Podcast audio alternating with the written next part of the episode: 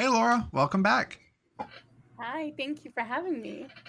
So, you used to write for us. What's it like being back after three years? It's exciting because we're in a podcast form and my first time ever speaking on a podcast. So, I'm really excited to be back and uh, some familiar faces and to meet Chandler. Awesome. Well, uh, tell us a little bit about your background. So, I am currently a licensed clinical social worker and I currently work in the educational system. So, I am currently working in a high school setting. Um, I have worked in domestic violence, sexual assault advocacy before, um, working with a variety of um, populations. I really enjoy working with immigrants and um, obviously people that have experienced domestic violence and trauma. And I really just enjoy working with um, people who need services, need someone to talk to. Um, I got my master's degree at LSU. Go Tigers! Um, very exciting from our previous win, our recent win. Um, and I also went to uh, UL, so I got my bachelor's degree there. And I am really just very proud of my education and really proud of social work and what I do. So, again, I'm really thankful to be here um, tonight to talk about what I do and about therapy. Awesome. Well, let's get into it. Yeah, let's do it.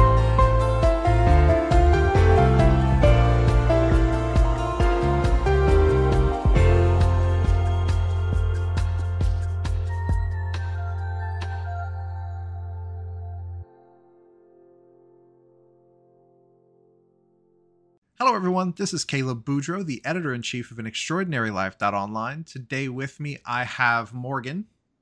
Hey, everyone. It's Morgan here, and I am the director of marketing and advancement for an extraordinary life.online.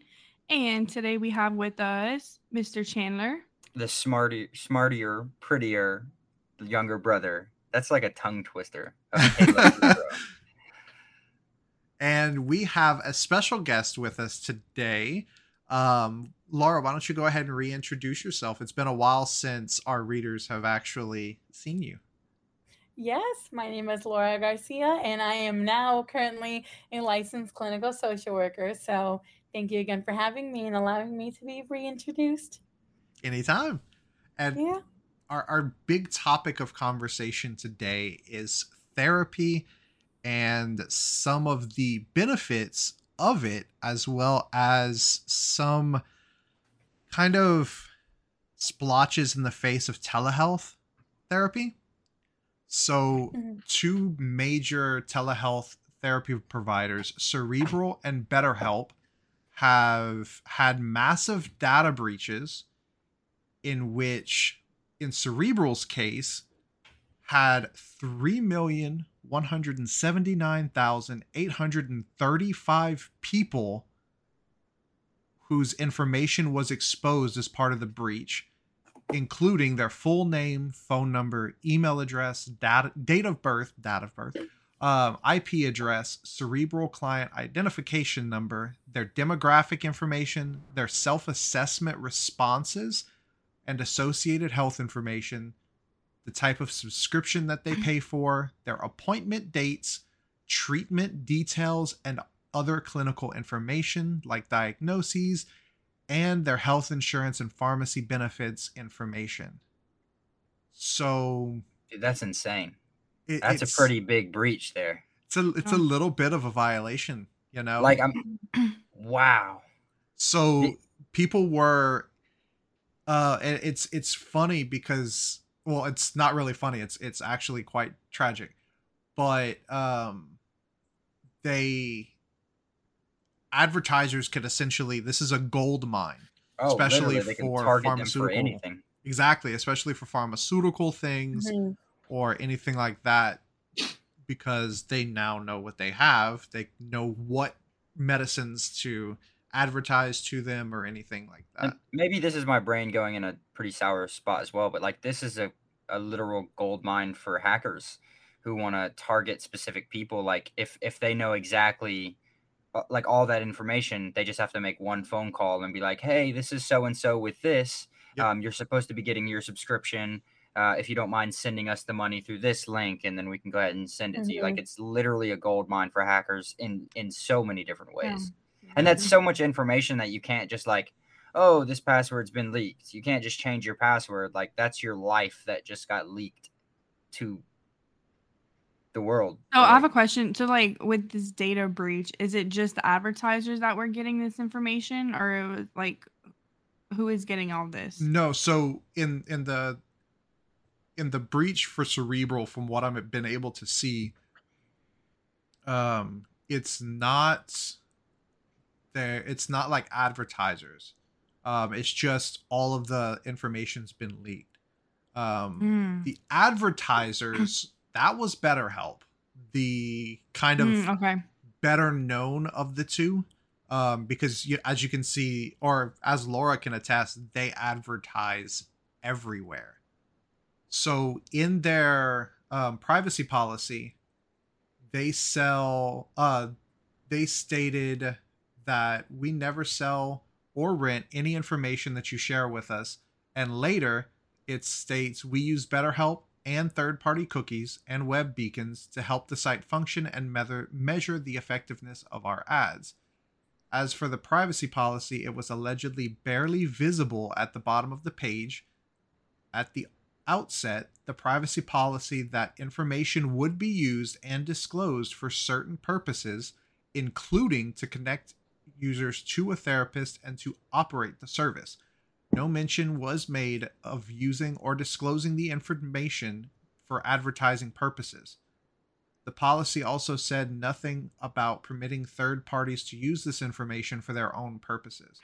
But, you know, it's kind of it's kind of bad whenever you're caught selling this information to advertisers as BetterHelp and they're only slapped on the wrist with a 7.8 million dollar fine. Yeah. Uh, you're muted, Chandler. My bad. Imagine that being a slap on the wrist. Right? But whenever you like it is a for that company, it is a slap on the wrist. But yeah. I want I want it to be a slap on the wrist. You know. Okay. Never mind. I'm just, forget what I said.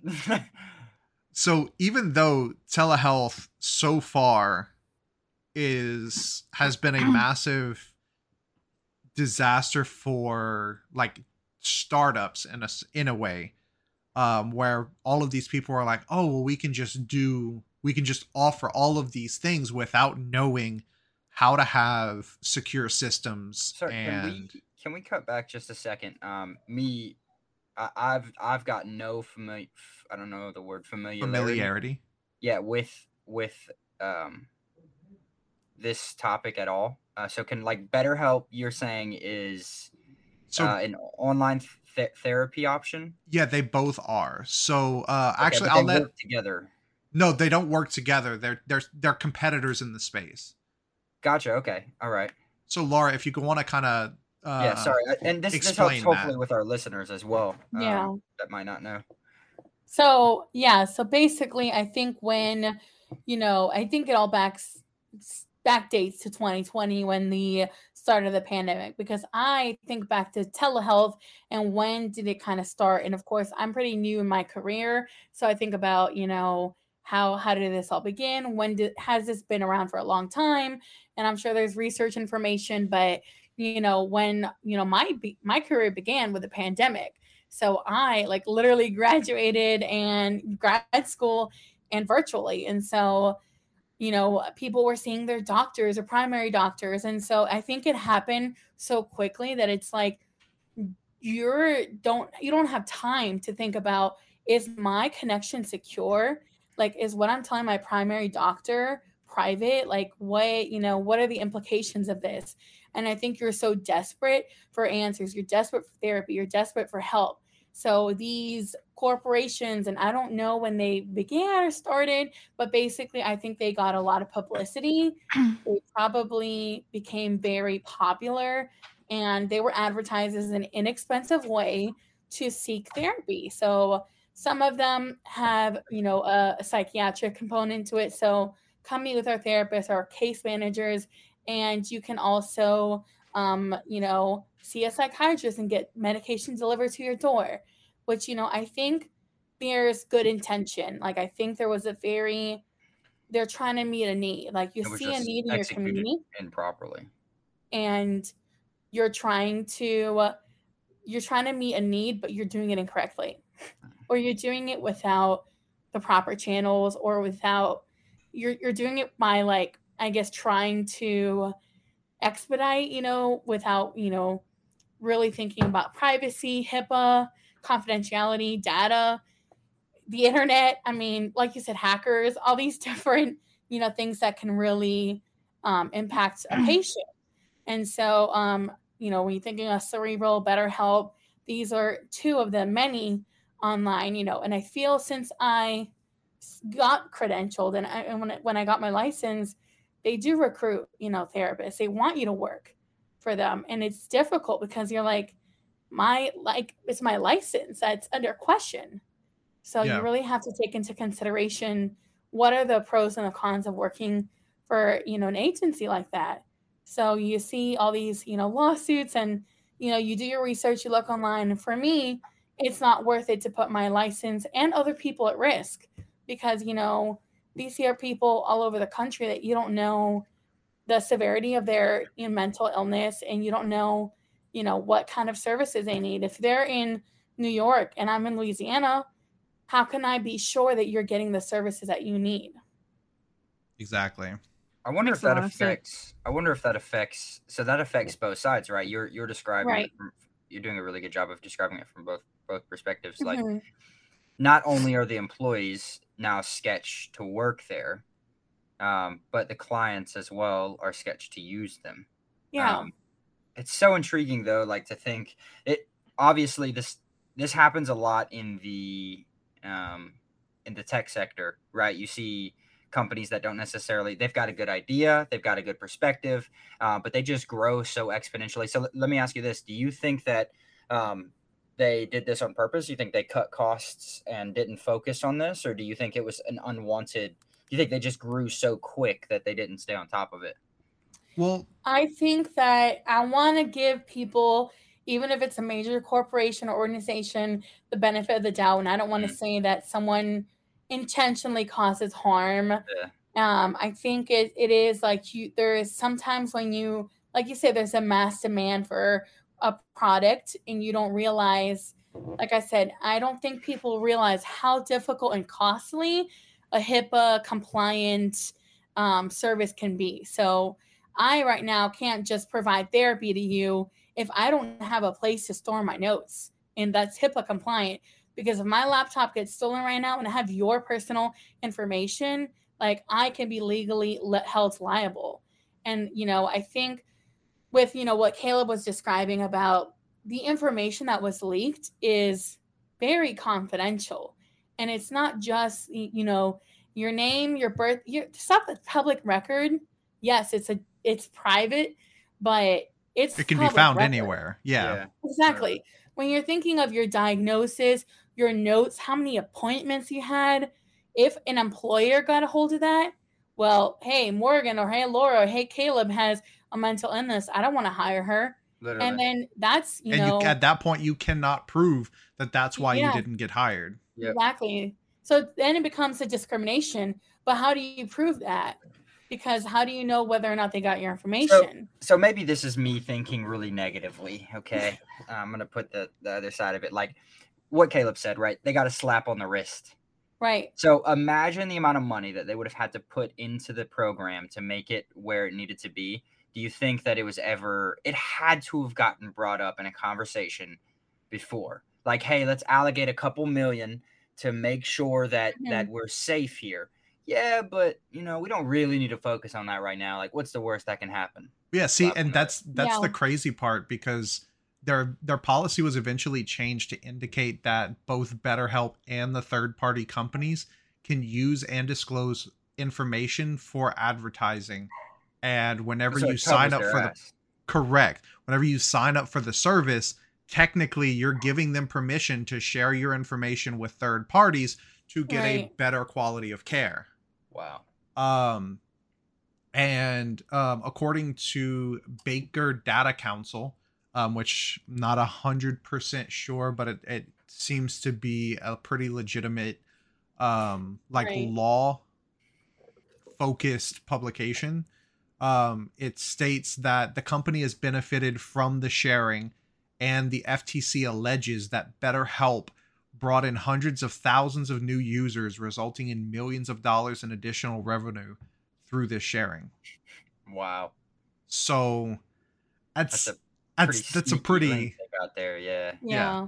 and I, I don't, I don't want to kind of bring this up to push people away from seeking therapy Mhm. or counseling in any way because it is quite important to to get these sort of things like it's it's very difficult to process things in in your life Right. and i think everyone here has gotten therapy at one point in their lives Never, Yeah. bro.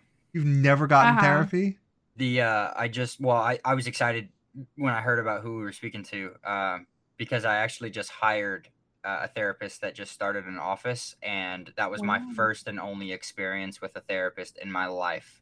Wow. Well, I I've think everyone should have a therapist Yeah. or speak to a therapist at least some point in life. Therapists have therapists because I feel, you know, it is a really good, you know, um, perspective to have. Or, um, so, you know, I do believe that access to therapy is um, very essential. And, you know, I have been seeing a lot of infographics, you know, going around. And I don't want to get too political about make it easier to access mental health, you know, resources easier than things like buying a gun or doing other things. And I'm like, mm. you know, you're right. It's hard to get a therapist. If you don't have insurance, and I have a lot of students and patients that have been uninsured, and I'm like, it is hard. There are waiting lists. It is, you have to pay out of pocket. It is difficult. It is challenging. I am not one to say therapy is cheap or inexpensive, you know, or even psych services. That There are waiting lists. There are problems. There are, I mean, there's no easy answer. Yeah i mean So after yeah. I have damn good insurance with my day job. Like Mhm. I'm I'm going to be one to say that.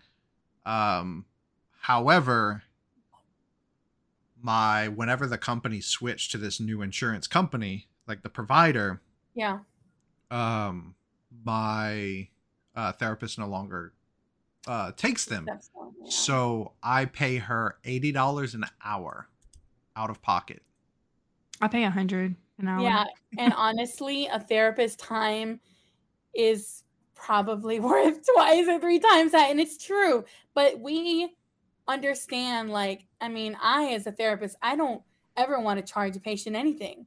But of course, that's like Yeah, but possible right, right, know, right. for any, eh, for everyone, you know. And so it's it's really difficult because you know this is in a in a perfect world having access like i remember when cerebral and better help and all these i was like oh my god that sounds awesome. Even for me i was like only if you know i was uninsured for a time you know and i was like wow this sounds great like i could swing this. And then i was like you know what like maybe there are some con you know you start to think or what is you know some other damages? And so I know earlier, you know, Caleb in, in a private conversation had told us, you know, sometimes therapists wouldn't show up and they would, you know, a patient or a client would still get charged. Like, Yeah, they're having like there are horror stories yeah, um using BetterHelp where they would basically um people would like doctors would show up 20 to 30 minutes late and then they would still get charged the full Right. hour whether the doctor was there or not. and that's not And fair to the patient. and it's not like they they pay them after services are rendered it is $80 a week once a month at the beginning of the month Right. so if you only do one appointment a month well that's a total of $320 for that one service Mhm. so like Wow. It's costly. It's Yeah. it's still costly, and I think it still leaves a lot of like a service like that that you're paying like that for should be excellent. And obviously, there've been a lot of flaws and and stories and horrors, and you know, it seems like, and you know, I'm going back backtracking to what Chandler was saying about was anyone sounding the alarm, and I think people were, but I feel like when you're in the minority, you know, people ignore you and I see that a lot, you know, in um my um I'm I'm sorry, y'all. I just got disturbed. Oh, that's okay. I, I was I, I hope we can edit that out somehow because I feel I'm really sorry. I didn't mean for that to happen. Hey, it happens. I tried to let everyone know that I'd be um but preoccupied. But anyway, so um, you know, I feel that a lot of people have been, I don't know, maybe misled. I understand that, you know, the policies were in the fine print, you know, but if I'm going to a therapy service and therapy's given to me as, oh, it's confidential, oh, it's this and that, like I feel like my information should be kept private. Exactly. Whenever you're in person with a therapist and Mhm. you see them face to face, if your information gets leaked, you know where to find them. Right. You don't know who Yeah. this is on the other side of a telehealth line. It's you true. don't know how to get a hold of them other than that link that's provided to you every single time you go or to sit and wait on a customer service line Yeah. and It's honestly kind of scary to think about. I don't know, in my personal opinion and experience. Isn't it, like though? I would I- I don't know, like I would much rather just like like I know my therapist, I have her number, like if I need anything, like to just through a link and you're just talking to just whoever, you know, and it would really make me question a lot of things, I feel. Yeah. you from somebody who hasn't gotten therapy whatsoever chandler what is this paint in your head It- man this is it's so unique because well i think it's a big and it's interesting i hate that my camera's still acting up. I've been trying to sort this sorry i haven't been talking. I swear i've been listening. I've been trying to no i figured that's what you were doing. Yeah it's like bothering that bothering me but um i think it's just interesting because you said uh, that everyone could potentially oh the camera's bothering me. I'm just gonna we're just gonna do that for now until i can sort it out. Um was it was it was it messing up on your end as well? Yeah, but that's Okay. okay. That's fine. Cool. um you said that everyone could benefit from using like from having a therapist but i Mhm. think you know someone who who really who really wants to see a therapist and who really wants to speak to somebody that could potentially help um, this could be really detrimental you know um, yeah I- because I- um if you it's like a- can't oh sorry but yeah if you can't go out and find one something like this may be your only option Right. Exa- Mhm. exactly and then and it just so happens to be the worst option in, in, in some cases you know that's it's incredible but like from my perspective it's difficult to speak on because i don't necessarily see myself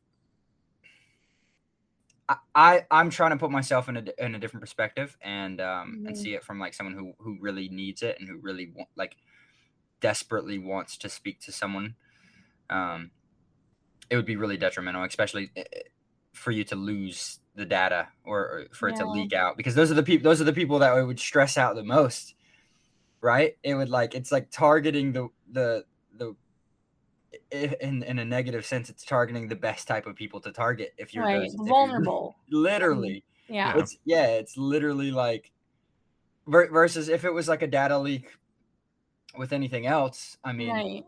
i mean like say you i was ahead I was part of the uh like after Sprint uh was bought out by T-Mobile, uh they had a huge data leak. And Yeah. like people's social security numbers, their account Yeah. numbers, all of the above was all leaked.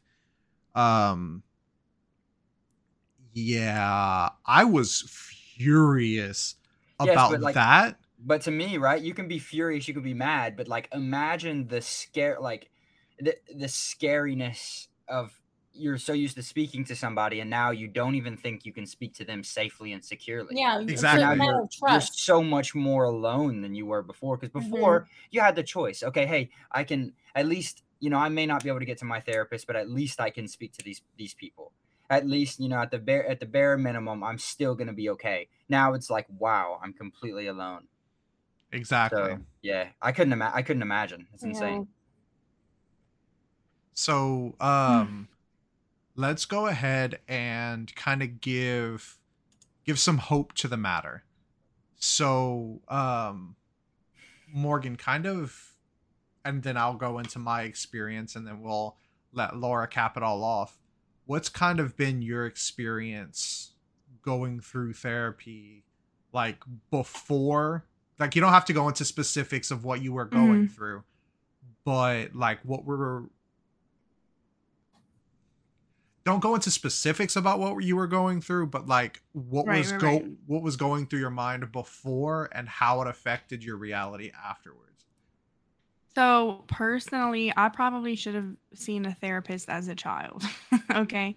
Like there's a lot of childhood trauma there, right? And it uh followed me into adulthood, unfortunately. Um so what really led me to therapy, it's actually funny because I actually keep a journal. I have like a journal from high school, a journal from college, like That's I have so many journals, right? And I remember writing in my journal like I need to talk to somebody. I want to go to therapy. Like I, it's something I've always wanted. I just never knew how to take that step and do that. Yeah. Um just because I mean my parents never really like gave me those resources to be like, okay, sure. Like you, well, I never really told them like, hey, I want to go to therapy. You know what I'm saying? So Yeah. I always felt kind of just stuck. So I waited until adulthood. Um, and what really pushed me to actually get a therapist was my previous boss. Um, I'm not saying she's the one that helped me find a therapist. She was so horrible that it, it- I was like, no, no, I'm That's serious. so Like, bad it's so bad but like she was the breaking point for me um like I, I was like i have to Yeah. i have to talk to somebody um so i found a therapist and you know we just started talking and it i was very nervous um because i mean I, it, it's different you know whenever you like tell your problems to your friends or family members it's so Mhm. different when you're just talking to a stranger this person does not know who you are what like your story you know like you, you can literally just tell them everything that you need to tell them and they're obviously giving you like professional advice. And so it's just really refreshing to have someone to talk to that's not going to be biased at all because they don't know you. Um so yeah that's what really pushed me to go. I've been seeing her um since november 2021 so it's been about like a year and a half and actually i had a, an appointment today um which is kind of what prompted me to think like oh we should talk about therapy you know? Yeah. So that it reminded me was- of the data breaches and i was like oh this was an interesting topic. Yeah exactly. So and i finally got to talk to her about the breakup. She had no idea because i go once a month. And i was like she's like so how have you been? And i was like oh great but like i got broken up with. Aw. Yeah oh it's- yeah laura you didn't fine. hear. She had she finally got her first boyfriend. And then her first yeah breakup. and then her first breakup like Her first Yeah. Three weeks love after. and breakup all in the same in the last three no Oh my literally yeah yeah. So anyway i mean that's been my experience with it. It's just it's been awesome i have to say. Like like i said it's just refreshing and i just go once a month now and it's just um you know it's just i could literally just sit on the couch and just rant and i even told her i was like i'm going on a tangent today like i'm just rambling but like it's it, you feel so good just getting all of it Yeah. out you know sometimes you literally just have to get it out That's so great. That's so good to hear. And I feel like it's so great that that was your first experience with a therapist and it was so positive because I Mhm. feel like obviously you can either have a positive or a negative experience.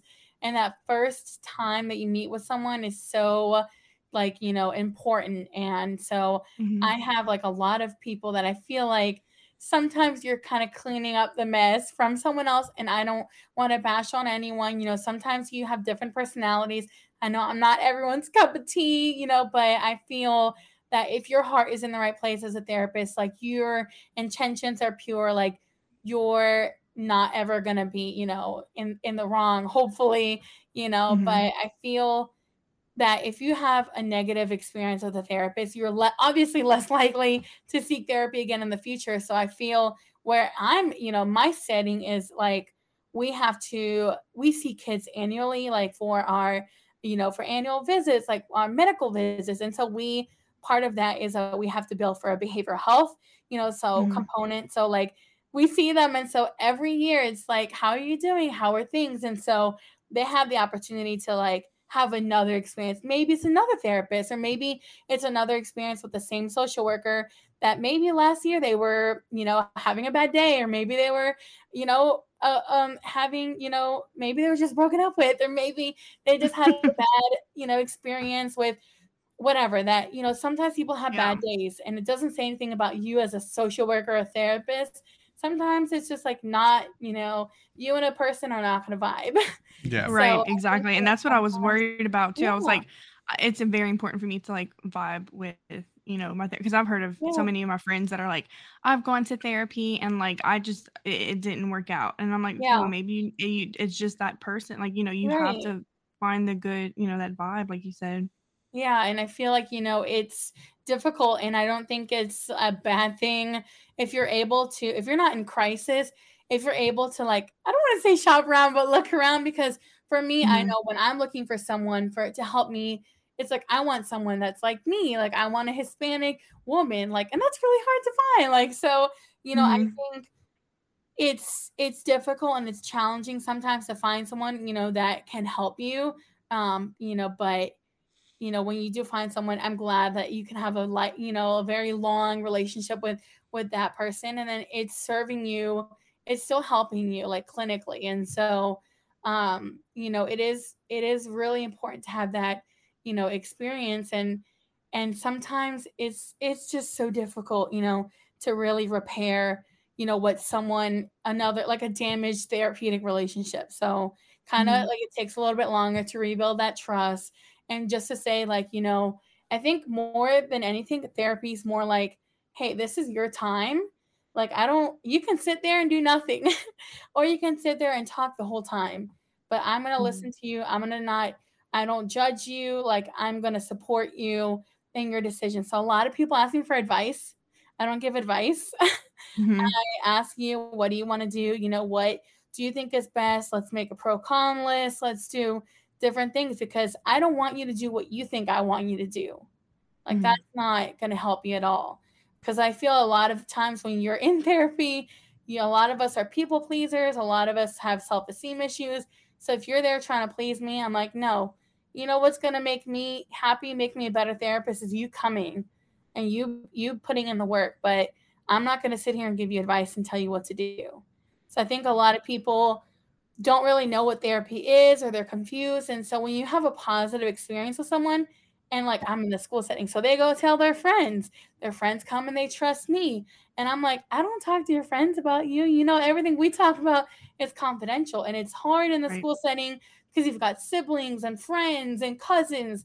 And, you know, it, but I feel like there's a level of trust that in, that you know you can gain with a, a patient or a student and really um, it takes time and i think really just being supportive and listening and sometimes like being able to be like i don't know what to say and that's okay you know sometimes you're kind of lost Mhm. for words and just being able to support someone i mean i always have snacks and stuff in my office and just being able to have like that that open space for you to be like hey this is this is your time like come here and enjoy you know like a few minutes for yourself so again i'm That's you awesome. for sharing that that's really um, makes me so happy Mhm. you know, Yes, and i'm glad that you can be in person with your therapist you go in person yes i do that's good Yeah, Yeah. and see, I've I've been to a therapy off and on my whole life, thanks Yeah. to my wonderful uh situationship with my birth mother. Yeah. Um, Well, tra- i feel like trauma from childhood is probably like the number one root like i mean i feel like 90% of people have that experience So can I can I can I ask something? Yeah. Why why so do you feel like like for instance you're like every you you and and and the the person I hired um yeah. a couple weeks ago specifically said you do not it's a it's a big thing you do not give advice which is Mhm. you know it's good so are you there to listen to someone So, um, ethically, you're not. At least, um, you're not you, you shouldn't feel right giving someone advice and then they go So, um, my code of ethics does not allow me to give advice in the Yeah. sense of saying like um, oh well you should do Yeah. this Yeah, you should like do the that way that and whenever a friend. I was gonna say, yeah, I was gonna say, whenever I said my therapist gives me advice, it's not really like advice. It's more of like, a hey, you could do this or you could do this. Yeah. These are the different things. right Okay, saying like so- well what does that look like for you kind Mhm. of It's- thing like To, to yeah. me, that's so. Sh- I- I don't know why it's so strange, but it is. Well, like I don't okay. necessarily. I don't necessarily like. I I don't like hold anything back traditionally. hmm So, like, what do you think someone like me would benefit from by seeing a therapist? So I feel like someone who uh, Obviously, you don't know Um, me too well, but just in a general. Someone general who's- yeah. pretty well adjusted. Um, I'm not gonna say so. I know I had said everyone could benefit. I think everyone at some point in their lives, whether you're 10 Mm. or 50, you know, I'm not saying that like everyone should always be at therapy at every top point of their lives. I think there's a lot of times where people go through adjustment, you know, where um, maybe it's not like enough to be clinically diagnosed to where every, you know, week you have to see a therapist. But I think there's a lot of like there's like social skills and coping skills you can learn a lot of communication skills. Sometimes like relation you know, i don't i don't do couples therapy. There are couples therapists. There's other things that you can learn like self you know self-esteem you know. If you feel well adjusted and, and calm and happy and that's that's great. It's just um i'm i have no you know but i think that being open to hey if i feel i think maybe knowing the signs of what anxiety feels like what depression feels like maybe what even going a little further like what is like mood swings and what do these things look like you know that maybe might warrant some more further assistance and where can i get that so Mhm. maybe you might not need a therapist right now but like if in 10 years you lose your best friend right in front of you. Like where how can you do that? Like where do you how do you cope from that? So sometimes a lot of people it's like you might need like grief or trauma counseling that's very short term. So like 6 week 12 week to kind of get you through that crisis. But a lot of people i don't think maybe not many people would need like very trauma like centered like 6 12 you know 18 mm-hmm. months that's more like maybe what morgan and caleb and other a lot of my my students have chronic lifelong trauma from your childhood that you were never given the opportunity to see a therapist. Whether your parents were hesitant they didn't let you you grew up in foster care you grew up in another country where there was war. Maybe you never had that you couldn't you were never given the opportunity to heal because you had to go to the next thing Mm. Like, you're always in a state of, of crisis and so your body is is affected by the trauma and your adrenaline so you're always like in that fight or flight like you're you're never able to just stay, be stable Yeah. so, So, back like, to your question Yeah, sorry i No, hope it's that fair. answered a little bit for sure, you definitely. know to like I add on to that though. Oh, sorry.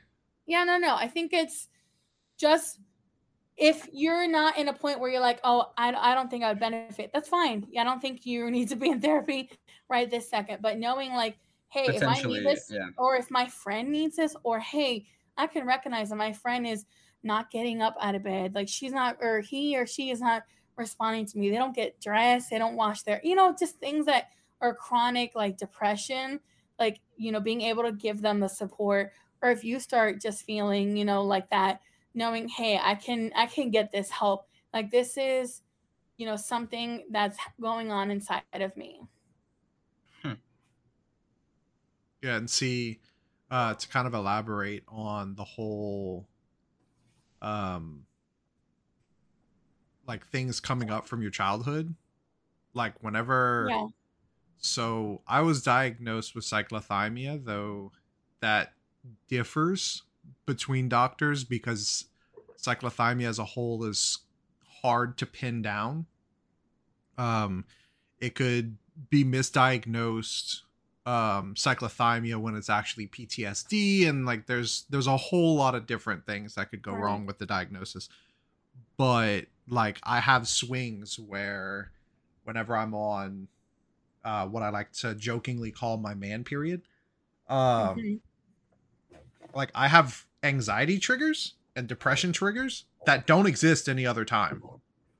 So like when I'm in that downswing, if I hear like loud noises or dogs barking and I can't see immediately where they're coming from, like I start going into like a fight or flight, like Yeah. what am I about to get myself into? Or if like I have like a bunch of babies around me and they're crying and screaming and the parents aren't doing anything, that sends me into a completely different response Right. and we still don't know how to figure that one out. It's interesting. Yeah. And it's hard. I feel like sometimes you treat symptoms instead of just a diagnosis as a whole because a diagnosis, at least the way, and every profession treats things differently. So I'm coming from you a, a social work perspective, which is very much like uh, we see the body, you know, an environment like you're affected by, you know, your every part of your environment, your in your genetics, your family, how you grew up. And so the way that I do therapy, you know, biopsychosocial might be different than the way an LPC does it or the way, you know, a psychologist does it. And so the way I would see that as is like your your diagnosis changes as you grow and age and, and so it's something that I wouldn't be like stuck to like, you know, especially PTSD, something like that where your, you know, trauma that was so severe, I wouldn't be like, well, you you know, the, I wouldn't stick so much to the the diagnosis. I would say, hey, let's work on the symptoms and try to figure out how to lessen them because that's what you're always going to want to aim for. Exactly. Like, Trying to live with it better. Yeah, like you th- with if you have a diagnosis, if you have these symptoms, it's hard to make things go away. Medication helps, therapy helps, but all of a sudden 100% go away, it might not. Maybe it will. You know, I don't think it's the spontaneous, you know, you know, I don't think it just goes away. I think it's part of you that I think it's part that stays with you um, throughout your life, but I feel like it's something you learn to live with. I think it's the same thing kind of with grief you don't just stop caring about your loved ones that die just kind of becomes part of you and you learn how to live with it. So those symptoms of grief kind of stay with you and you still remember certain things and you still have certain triggers but it's not like every day you're heading into a spiral downward spiral because of this overwhelming sense of grief. So it's lifelong ever changing and i think it's really good to kind of really reflect on those symptoms that you're having and, and to say what are some things that could be causing this? What are my triggers?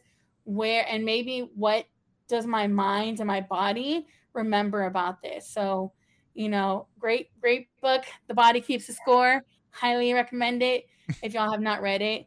Definitely talks about trauma and how it affects your body and how mm-hmm. even if you don't remember something your body will always remember. And so some of the things that you're experiencing you're like why do i feel like that why do i do this well you know maybe some trauma in the past is related to that You said it's called The Body Keeps the Score. keeps the score Oh, okay. Well, I'm writing it down right way. now. That seems very interesting. Yeah, I like that. oh i have it right here let me the body keeps the score brain mind and body in healing in the healing of trauma by Bessel van der Kolk. That is a thick book, but I'm willing to read it. Thick. She thick. yeah. It's a good book. It's great. nice. Very I'll look into it. emotional. I, I would suggest Mhm. reading um maybe a chapter at a time. Okay, gotcha. or audiobooks. Audiobooks are also Yeah, great. Audiobooks are good. So definitely um I think it also helps you understand people that have experienced trauma. So maybe you know something um to think about if Bless you. if uh Thank you.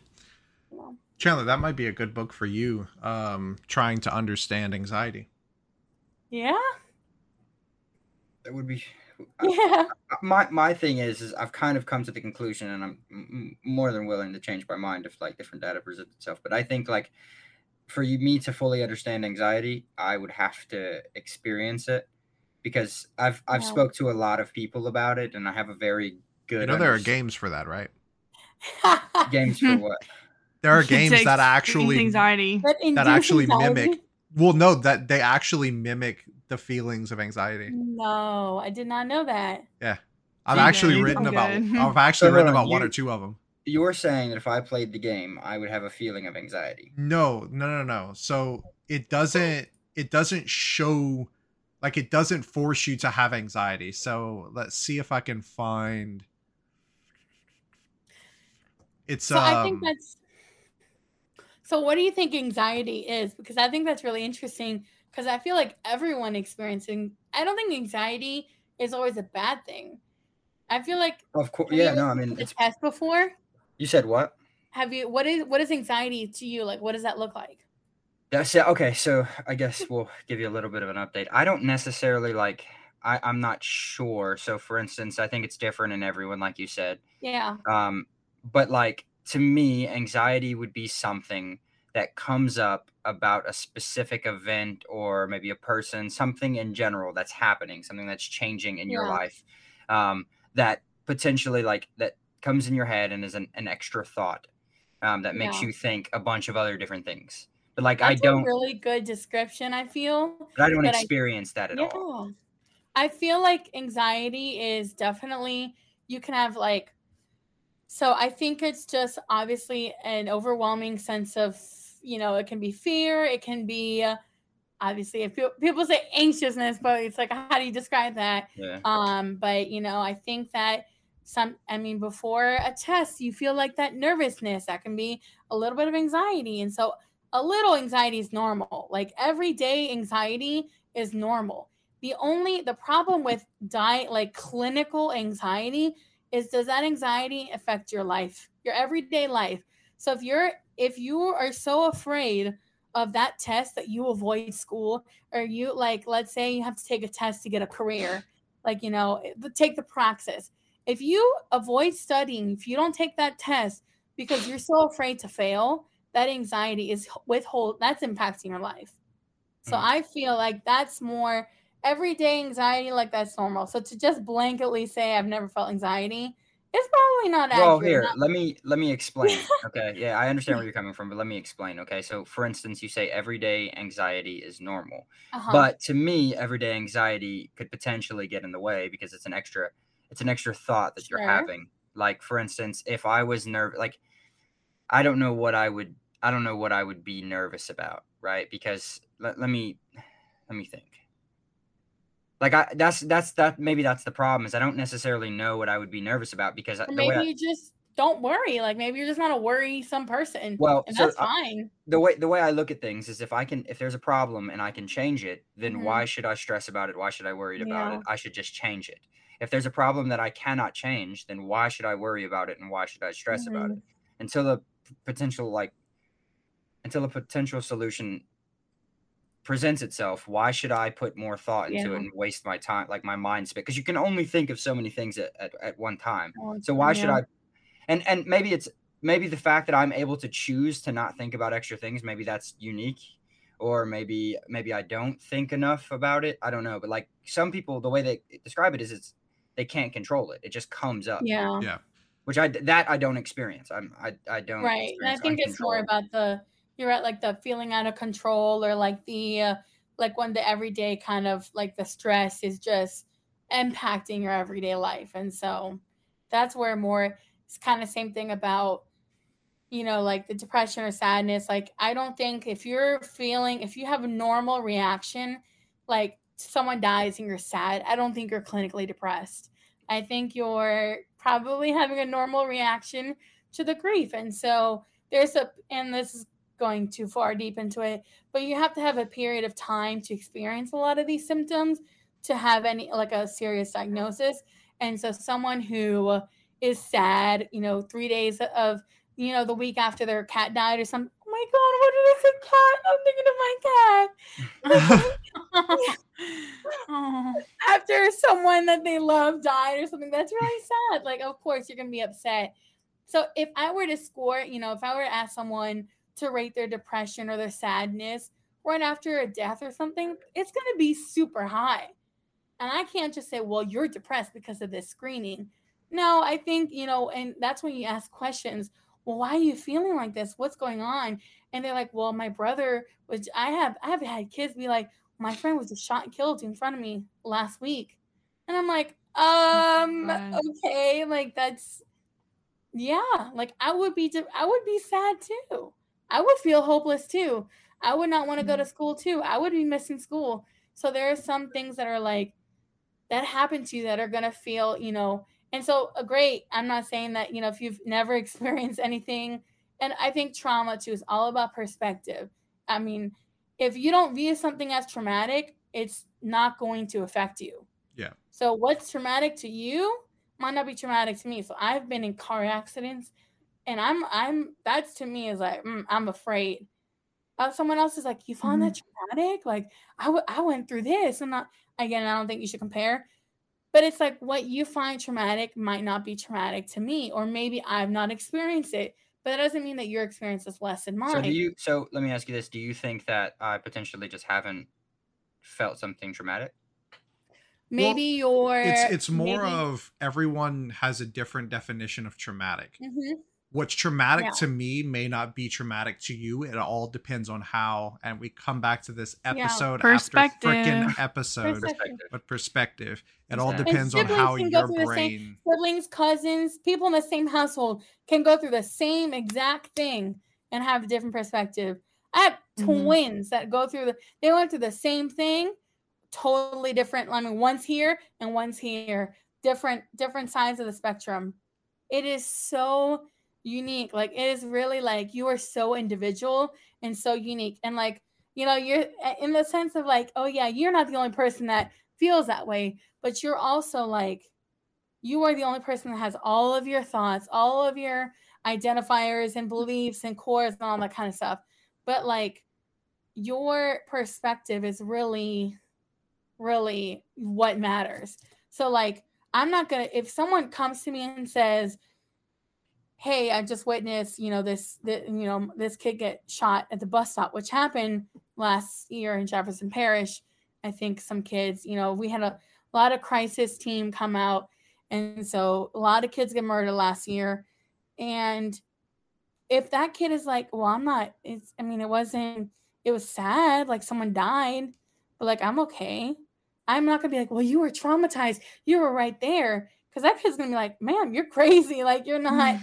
I yeah, don't need- only that, but you help." could you could also, if you constantly tell them that it's something that should have traumatized Exactly. them, it could actually do They worse think- damage. They might be like, "Well, is something wrong with me? Am I not? Why am Yeah. I not feeling this way?" But I think Yeah. something that you would greatly benefit from. So there's three games that all kind of m- not really mimic anxiety, but the main characters suffer from it.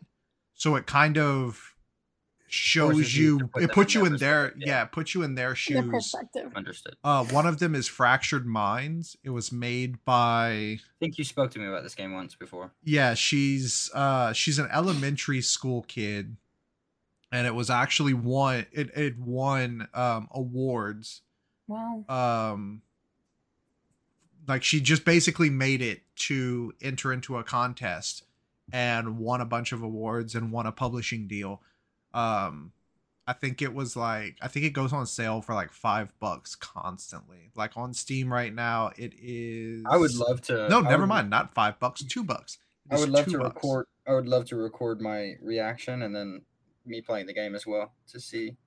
yeah it's uh we can definitely set something like that up That would be so Um, unique. Did you see my reaction to playing Outlast? no i still have to cut that together that that was hilarious That was hilarious. uh Mm. there's another one called among the sleep um where it puts you in the shoes of a um i think a two-year-old yeah uh you're a two-year-old Wow. trying to find your mom in the my middle of a nightmare Oh my god. So, no, like, you I have to play this. Yeah um and then like there are there are a few games that actually um like martha is dead here um collector's edition finally came in but Right. beside the point um Hmm. that one kind of puts you in the shoes of someone who deals with anxiety as well as depression and um uh imposter syndrome wow. so like just by putting yourself in those shoes um can kind of help you um understand how they feel won't necessarily make you feel like that But just it'll get a definitely different give perspective you and first, yeah, almost like firsthand experience. Like I, if I were to able to take my eyes out and put them in someone else's, kind of yeah. Yeah. unique. Like I, I highly recommend horror games if you've never felt anxiety. A horror movie is fine. You know, you watch it, you know at the end of that hour and a half it's gonna be over, everything's played out. But a horror game keeps Okay, you wait, in the wait, wait. experience for like 10 so the ones that I listed are not horror games. Well, No, they I- are, but they're like psychological thrillers. I'll say, I'll say, f- let me let me clarify, um, because I've played horror games like with the Oculus Quest 2 and and genuinely scary, like genuinely, like scary games. Um, but I don't think like that's where. I but you know that heart race, right? Where it's Yeah. constantly like you even after you take off that headset, so is it is there like is there no difference between f- like fear slash adrenaline to anxiety? No. Well, kind of, but You see what I'm most anxiety manifests itself as that, Yeah. where it has that reaction and it you won't have a sort of a tell. You'll just out Well, of yeah. nowhere start thinking about a subject and then your heart starts racing, you can get sweaty. Like, but it, it affects everyone differently. Right. And But- like that heart racing, you know, can be a symptom of like a panic attack. And so again, and then a panic disorder is having a fear of having panic attacks. So it's like this, you know, it's like this cycle of, you know, living in a constant state of fear. And what are you afraid of? Are you afraid of the anxiety? Are you afraid of the panic attack? You know, it's it's very difficult to kind of understand. And I don't think unless you either witness it or experience it, because I don't know if you've ever seen someone having a panic attack, it is a very scary thing to see. Um, especially, you know, I think there's severities and levels and and ha- sometimes not being able to calm someone down. Um, so I think you know, witnessing it or seeing it, experiencing it in the game is is something that might you know might interest you or, or, or might kind of make you feel the- a little I- bit of you know empathy So I'm I'm cu- yeah, empathy is such a not empathy not saying that you're not empathetic but just that's it's definitely a word I speak about a lot, uh, empathy. But so this is my like why this is where my brain goes, just to give a little bit of perspective. Okay, so when I'm playing a video game or say I'm doing something and and something makes my heart race, um, immediately where my brain is going is like the reason my heart is racing is because the body is trying to prepare myself to defend or react to a specific way, right? It's pumping blood quicker throughout my body so that I would have a quicker reaction time, or potentially my brain could I have a, I have a quicker reaction time physically and mentally. So like whatever I u- I, I would use that to my advantage. If my heart is pumping a lot, like really fast, I'm not necessarily like, yes, I guess it would be scary, but I but mean, you I'm also know using it. why it's happening Yeah, like I Yeah. like it- okay, like when I play when I play Rust, the game Rust, and I'm hiding in a, in a bush, and someone just comes out and, sh- and and kills me, right? My heart is like, wow, what the heck? Like that's crazy. Like because in real life, if that were to happen, I should be at my most ready. Like to me, that's an adrenaline rush. That's your body preparing you for something. I've never had it to where my thought process has made my heart rush, and I think that's what anxiety is. I think for you to for you to not have anything outside uh, well i won't say that because things outside can can make your heart race and that would have anxiety but and i I've- think that you know i've never had more- un sorry i've never had uncalled for heart rush whereas and i feel like some people with anxiety do suffer from that right Well, and I think because like like the situation that you talked about with Rust, there's a conclusion. Mm. You you died. Yeah, you know the awesome. maybe that's what you it can is. you can you can logically say, okay, I'm out of the situation. Fantastic. There's no need to stress because I'll either respawn or I'll just go to bed, come back tomorrow. Cool. For people with anxiety, they they, There's they no- can't turn no themselves off. There's There, no there's no escape. I understand. Maybe maybe that's what it is because immediately that's where my brain goes. Is this a problem that I can solve or not? Yeah. And that Right. maybe that's what separates it. How intriguing! I never thought about it like that. Conclusion. Yeah. And I That's think what sets it. too, when you're thinking of like the adrenaline, again, this is very um complex, but when you know you're thinking about your amygdala and and the and the parts of your brain that are, you know, that's telling your body you there's a threat, you know, you need to respond a certain way. When there's actually no threat, like that's That's crazy. Yeah, it's wild. your body can't you're not supposed to live just off of adrenaline alone Yeah. so that feeling can actually cre- make you sick so Mm. that's where all these physical symptoms of and chronic lifelong stress and anxiety i've Just seen 24 up, year olds yeah. have strokes like that is you know That's- not that's healthy 24 year olds have strokes you know over stress and anxiety you know and that is something you know pre- preventable in the sense of like you know yes there are some measures that you can do to lower your risk. And there but there's also like that person i'm thinking of in particular was just trying to survive. Like you there's just not like sometimes you there's not much you can do. And so i Can think I- that goes let- back to our let me- access. let me ask you this okay? So Mm-hmm. i've been doing research on and this is kind of i'm going to go slightly off topic and then go back on topic here. So i've been doing research on ice baths and how it's kind of like you can release a shit ton of adrenaline by participating in ice baths.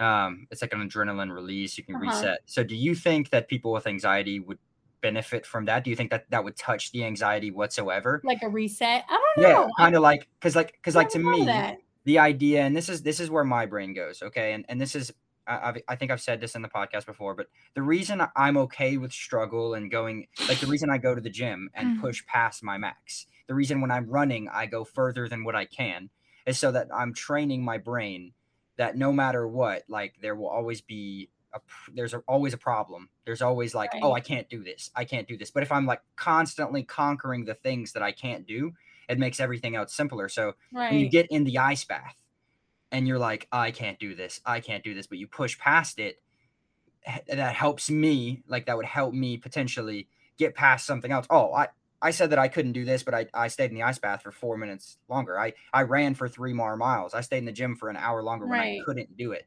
Do you think that people with anxiety could potentially benefit from having that type of mindset or do you think it's like it's not necessarily too far gone but do you think it needs to be devoured a, a bit more I think that there it could definitely be an option for some people that are willing to try it. I don't think there I think when you're I wouldn't put it for someone in crisis, but someone who has found exercise and and diet and health and nutrition and exercise or and then gym to be a, a healthy coping skill, which many people have. I feel like that's just another step, like to kind of, you know, um, allow you to kind of regain some control in your life and to kind of reset, like you said.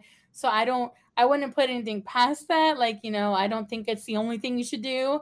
Um, Yeah. But I think that is a really interesting perspective. And I had not heard that. So I think that's really um, cool. I don't think I could ever do that because I would be very, very cold. But I think that is really cool um, for someone, especially someone who, like you said, pushes their limits, you know, to, to trick their brain. It sounds like you're tricking your brain. oh absolutely yeah yeah I think this is my limit, but I can go further. And like you always, I, I know, and I, I think we all do that with different, you know, areas of our life. Sometimes it might just be even with everyday life. Like you think, I just Yeah. can't make it to the end of the week. And then you're like, well, you do. Like you make it. You like can, no there's matter a what. way. Yeah, well, I, I was speaking to I was speaking to my girlfriend Carissa yesterday, and we got onto a really interesting topic, and it was like how like the things that, and this is where it's crazy, but the things that I stress about now, like if I were to take myself out of this situation and put myself, say, as a Native American, right? I'm like, th- their ability to cope is Mhm. probably got to be significantly more than like modern people, right? Because th- what they're doing is life or death. Like the hunter gatherers, for instance, yeah. like they had to hunt for food, they Mhm. had to find shelter or they would freeze. Like they would have to do these things, and yet, like for instance, sometimes I'm complaining about waking up early because I'm like super tired to go to work.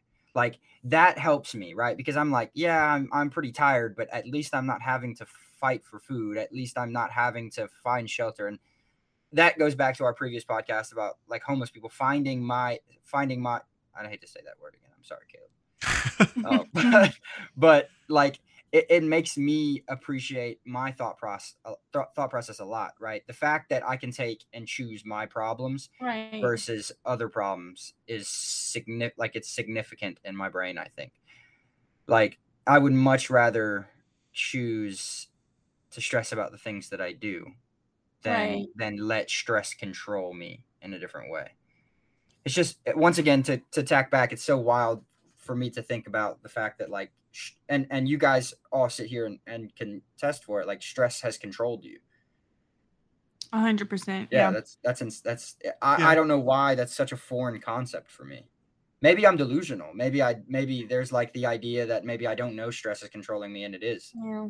who knows I mean, I think sometimes it's just part of your your you go through different like developmental stages and so sometimes you don't hit that like I said that phase in your life where you need extra help or you need someone or something you know until you like there's especially like a lot of people when maybe you find your worth and your purpose a lot in like your career so a lot of people when they retire like they lost their oh, purpose oh yeah. and so they go Well- through like an identity crisis very like fair. this is like years and years of like of you know of theory that you know this is something that your people go through like it doesn't matter because we tend to say well when i do something there's value in that. Like when i work there's value in that.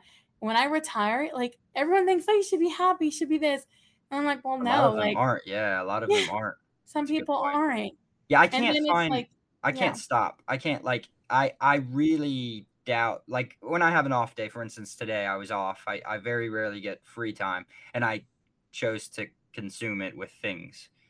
Like maybe maybe that's what it is. Maybe the fact that I continue to do things and don't slow down, maybe that's where I would find anxiety is if I keep slow down. busy Yeah. busy yourself If I Yeah, were to slow down, maybe I could find anxiety, which I don't necessarily I don't I probably wouldn't do that, but uh, Most Yeah. people can't be alone with their own thoughts. Yeah. That's the problem. Most people can't be alone in the in a dark room with themselves.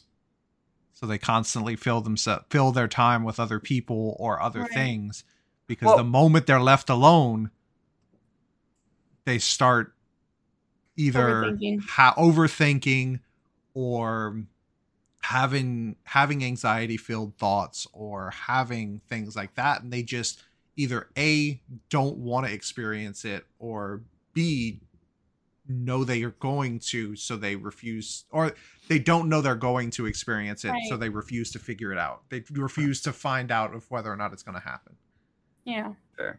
that's why white noise is a, a big help for people who can't sleep because like if a tv's on or like music or a podcast or like rain or anything noise, like yeah. that yeah. it, it helps keep you know your, Your mind brain, busy yeah. while you go to sleep that way you don't think yeah but Hmm. i do think that is a wonderful stopping point Yeah, I Um, think that was great. So, as always, uh, it was wonderful to have everyone here today, and it was wonderful. Thank you, everyone, for listening. Um, Thank just a reminder we are on Spotify, Apple Podcasts, and YouTube, just in case you're on one of the different platforms and would like to see us in person. So on YouTube, we have the video podcast, and on Spotify and Apple Podcasts, we have the audio.